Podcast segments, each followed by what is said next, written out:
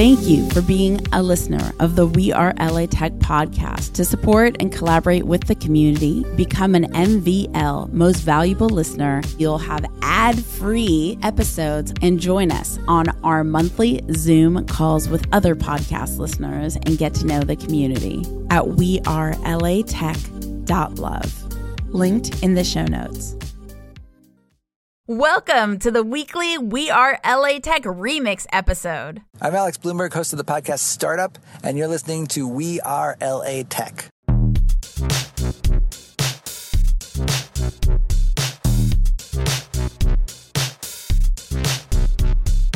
My name is Espree Devora, born and raised LA, and I created We Are LA Tech in 2012 to unify the community. Podcast launched in 2014, continuing to help people find the best talent, to connect with each other, to form awesome relationships. So proud of this show.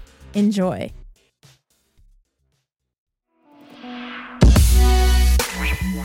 My name is Rachel Horning. I am the CEO of Startup Coil Startup Coil is one of LA's largest startup tech event networks based in downtown LA.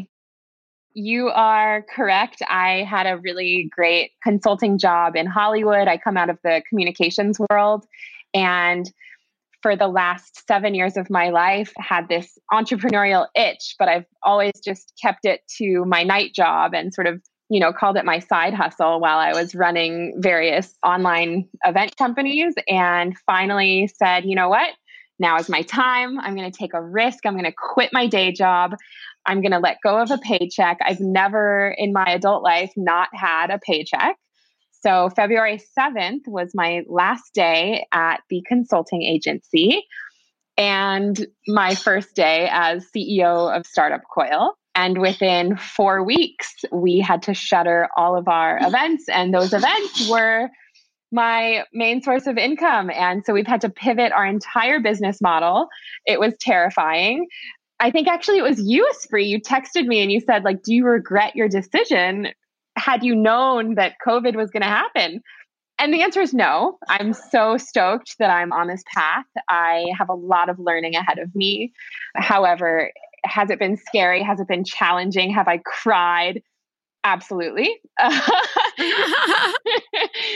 but it's been such an exciting time because obviously we're all learning together. And I think, yes, this is like a devastating moment. And there's a lot of reasons to be concerned about each other. And, you know, I think this is more of an invitation to really lean into our friendships and really make sure that we're all okay at the same time, I refuse to sit around and be mopey. I have things to do.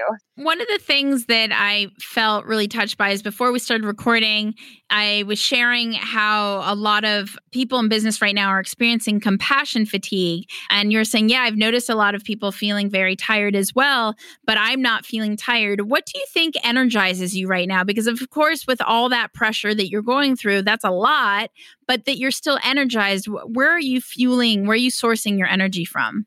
I feel like I have this duty to deliver events that invite people to stay connected during the most physically disconnected time of my entire life. I think I was put on this planet to connect human beings. If anything, this has been kind of my call to arms that I least expected. And had you asked me two months ago, like, could you ever imagine a world where people are literally told they can't see each other? I would be like, no, you're crazy. But here totally. we are. Yeah, it, it's like a movie. We're living in a movie. We're living in a movie. I happen to have, now it's going to be self proclaimed, but I think others might agree. I happen to have like a really big passion for bringing people together. And what we're hearing from our community, especially the startup coil community right now, is just that you know the fact that they get to meet new people on our virtual happy hours which we'll talk about in a bit i think is is such a gift that we didn't even necessarily think of as a gift. We were just trying to experiment a little bit but people are feeling this resonance with the experience of getting to just share company with other people online. And so we're just you know we're we're going to see where that takes us but it's a crazy time. Hey, this is Nick Frost, founder of Newsletters.co, the place to discover newsletters and gain subscribers. based in Hollywood. I really didn't know how it was structured, what was going on, how to do it, but I wrote it and I press send. So from that day on, for nearly three years, I wrote this daily newsletter and I grew it from roughly 5,000 subscribers in the beginning to over 110,000 subscribers three years later. And a lot of that, you know, was basically built on working with the community as a partner in the newsletter creation. I needed to, you know, invite them to contribute to the newsletter so it would help me curate it with quality content. And I think that's part of the secret of what the Mattermark Dailies, you know, magic was is that the community felt like they had a voice in what was being published because every day I would say if you have content to share or if you have any recommendations feel free to reply to this email or email me directly. You know 10 to 20 people per day would send in quality content. And i would go through an editorial process of picking and choosing what can we feature what do we have space for? You know or if it's more in-depth uh, content then i would work with them to develop it into a blog post and we would feature that blog post on you know and so it turned into this community driven community curated publication uh, that actually wasn't just me. Is there a particular platform for newsletter distribution that you recommend? We evolved from MailChimp at Mattermark to SendGrid and then finally settled on HubSpot. I think, you know, starting in the beginning, choose the platform that's easiest for you. Maybe you're a little bit more technical, so you could use something like uh, SendGrid. If you're savvy with marketing tools, then you can use MailChimp. If you're just starting out fresh, I would say Substack. If you're a platform that also deals with sales and sort of if you're thinking longer term and you need CRM capabilities and just more data, I would say go with HubSpot. But it's really determined on, you know, what kind of newsletter are you creating? And, you know, is it tied to a specific business also? Or is it just personal updates. And how about the infamous ConvertKit? Any thoughts on ConvertKit?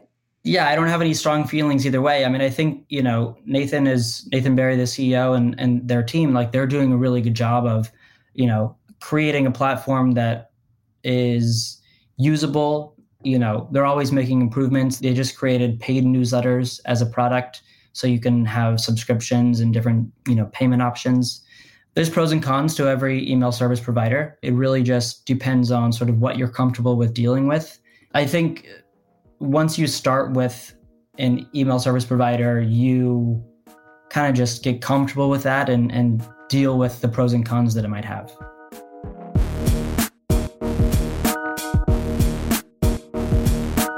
My name is Adam Webber. My company is callcast.co and Callcast is an easy way for anyone to record, edit, and publish your podcast to Apple Podcasts and all the other places that you want your podcast to be. Based in Santa Monica. My vision is I really love community. I want to build something where we bring together people who are curious minds who are inspired by the world and want to talk to people and want to learn from each other and want to have the deeper conversations. I'm hoping Callcast can become a vehicle where we can find meaning in our own lives, where we can find inspiration and reach out to people and grow. And yeah, I'm just hoping it becomes a community of amazing people. I'm hoping we can do events that inspire people and bring people together to have conversations that are important conversations to bring us closer. I'm hoping it can become a platform for storytelling and uh, people to find, you know, new opportunities through work and jobs and stuff like that. Two last questions. What's one LA Tech resource or person you've come across lately who's really impressed you? So, because of all these virtual events, you know, what some of the the plus sides of COVID, right? All of a sudden there was just amazing virtual events popping up left and right. And so there was a founder of the company. Oh, maybe you know him because you know everyone. Do you know Omaze, the company? Oh, Omaze. Yeah, I do, but tell everybody.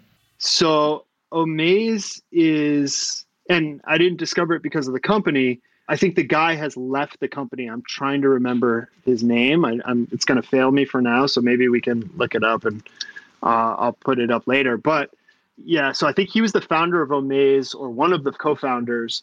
And just hearing him talk, he was such an impressive guy.